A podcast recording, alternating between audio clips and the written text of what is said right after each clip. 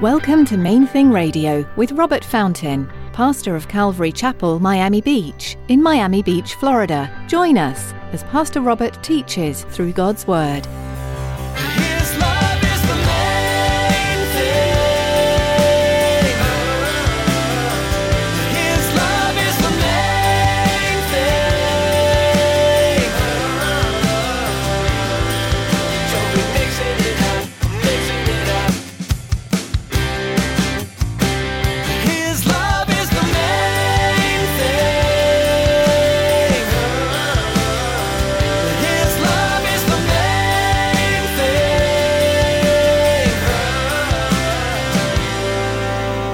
Now, the next thing I want you to notice up above the temple area, the Antonia fortress was where the Roman garrison had barracks. It's where the Roman soldiers were. There were hundreds and hundreds and thousands of Roman soldiers housed in that Antonia fortress, which was adjacent. It was right there next to the temple. It's hard to imagine what it must have been like in the time of the disciples after Jesus returned to heaven. Pastor Robert paints us a picture today of one of the realities being a massive and overpopulated fortress or military building. It apparently shared space with the temple and had a zero tolerance for disorder. Stick around after today's message from Pastor Robert. I have quite a bit of information that I'd like to share with you our web address, podcast subscription information, and our contact information. Now, here's Pastor Robert in the book of Acts, chapter 21, as he begins his message Best Laid Plans.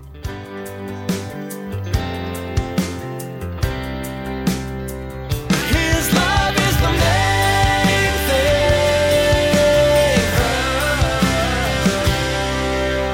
thing. continuing in Acts chapter 21, just continuing to study the Bible together. But as I was reading this passage, God, I think, brought something to mind. It's just a little phrase that many of us are familiar with, that we've we've heard it used, but it, it piqued my curiosity. Where did that little phrase come from? And I, as I Googled the phrase, I was directed to a poem a poem that was written about, I don't know, 300 years ago by a famous Scottish poet named Robert Burns.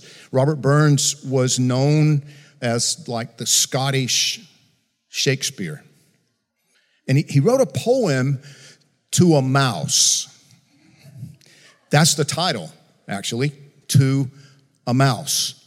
This little mouse carefully planned and painstakingly built for himself a nice little nest out in the middle of a field. What he had no way of foreseeing was that the field he had chosen in which to build himself a nest was about to be plowed. And as the farmer prepared his field for planting, that beautiful little nest, which had been so meticulously constructed, was suddenly destroyed. Now, from this famous poetic analogy, we get the expression that the best laid plans of mice and men still come to nothing or go awry.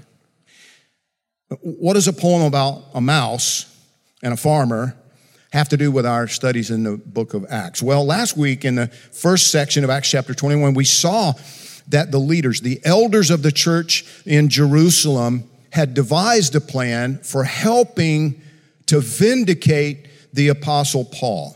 They had asked Paul to demonstrate his ongoing adherence to Jewish tradition by funding the fulfillment of a vow which had been made by four Jewish followers of Christ and by going through the ceremonial purification rites with them.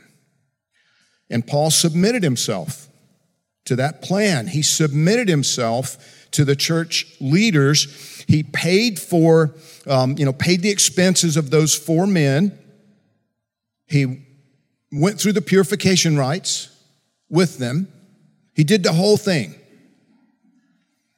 And we pick up Luke's account in Acts 21 26, which says, Then Paul took the men, and the next day, having been purified with them, entered the temple to announce the expiration of the days of purification, at which time an offering should be made for each one of them. Now, when the seven days were almost ended, the Jews from Asia, seeing him in the temple, stirred up the whole crowd and laid hands on him, crying out, Men of Israel, help. This is the man who teaches all men everywhere against the people, the law, and this place. And furthermore, he also brought Greeks into the temple and has defiled this holy place. For they had previously seen Trophimus the Ephesian with him in the city, whom they supposed that Paul had brought into the temple. It's a massive, massive area. Thousands of people fit in that broader, that, that larger temple compound area. But within that temple, there was a section reserved only for Jewish men. Now we know most of us have heard, you know, about the Holy of Holies where only the high priest could go in there. Then there was the holy place where only Jewish men who had been through the purification, you know, they, they'd taken a bath, they'd done all these different things, they could be in there. And then there was an, an outer court where the women could be and the court of the Gentiles. But Gentiles, non Jewish men and women were not considered clean. They were not set apart unto the Lord. They weren't sanctified. So they weren't allowed to go into the temple itself. They were only allowed in those outer courts. And it was blasphemy, punishable by death, for a Gentile to enter or for a Jewish person to take a Gentile into that area. So that's what this big uproar was about. Now, the next thing I want you to notice up above the temple area, the Antonia fortress was where the Roman garrison had barracks, it's where the Roman soldiers were. There were hundreds and hundreds and thousands of Roman soldiers housed in that Antonia fortress which was adjacent. It was right there next to the temple. Now that becomes important when we read the next passage, continuing at verse 30. It says, All the city was disturbed, and the people ran together, seized Paul, and dragged him out of the temple, and immediately the doors were shut. Now, as they were seeking to kill him, news came to the commander of the garrison. Now, this would be like the general over at Southcom, the Southern Command, right? The commanding general. This was the commanding Roman military official there in that Antonia fortress. News came to the commander of the garrison that all Jerusalem was in an uproar. Now, you understand, if you're a Roman general and the city is in an uproar, this is uncool. This can't be allowed to continue because the Romans valued order above it. They didn't allow protests. You didn't have a, a right to protest like we do in the United States. You couldn't just say, you know, I'm going to get a permit and do a protest down in South Beach.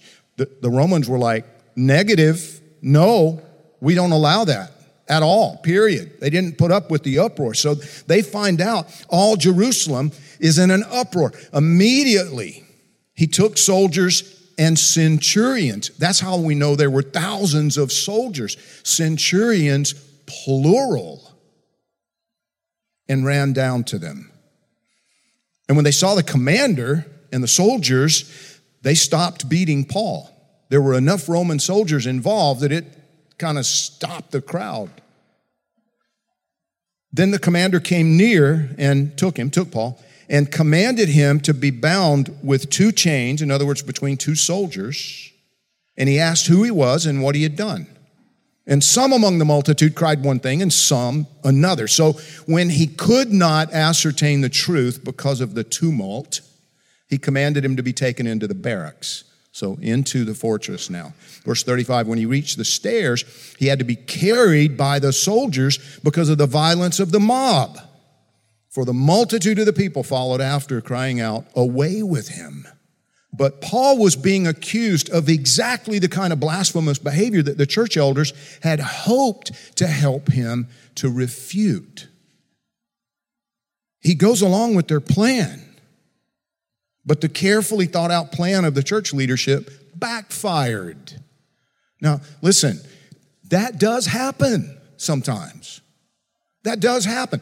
What struck me here, one of the things that I want you to notice is that even with godly, prayerful, spirit filled leaders, these were the very first elders in the church in Jerusalem.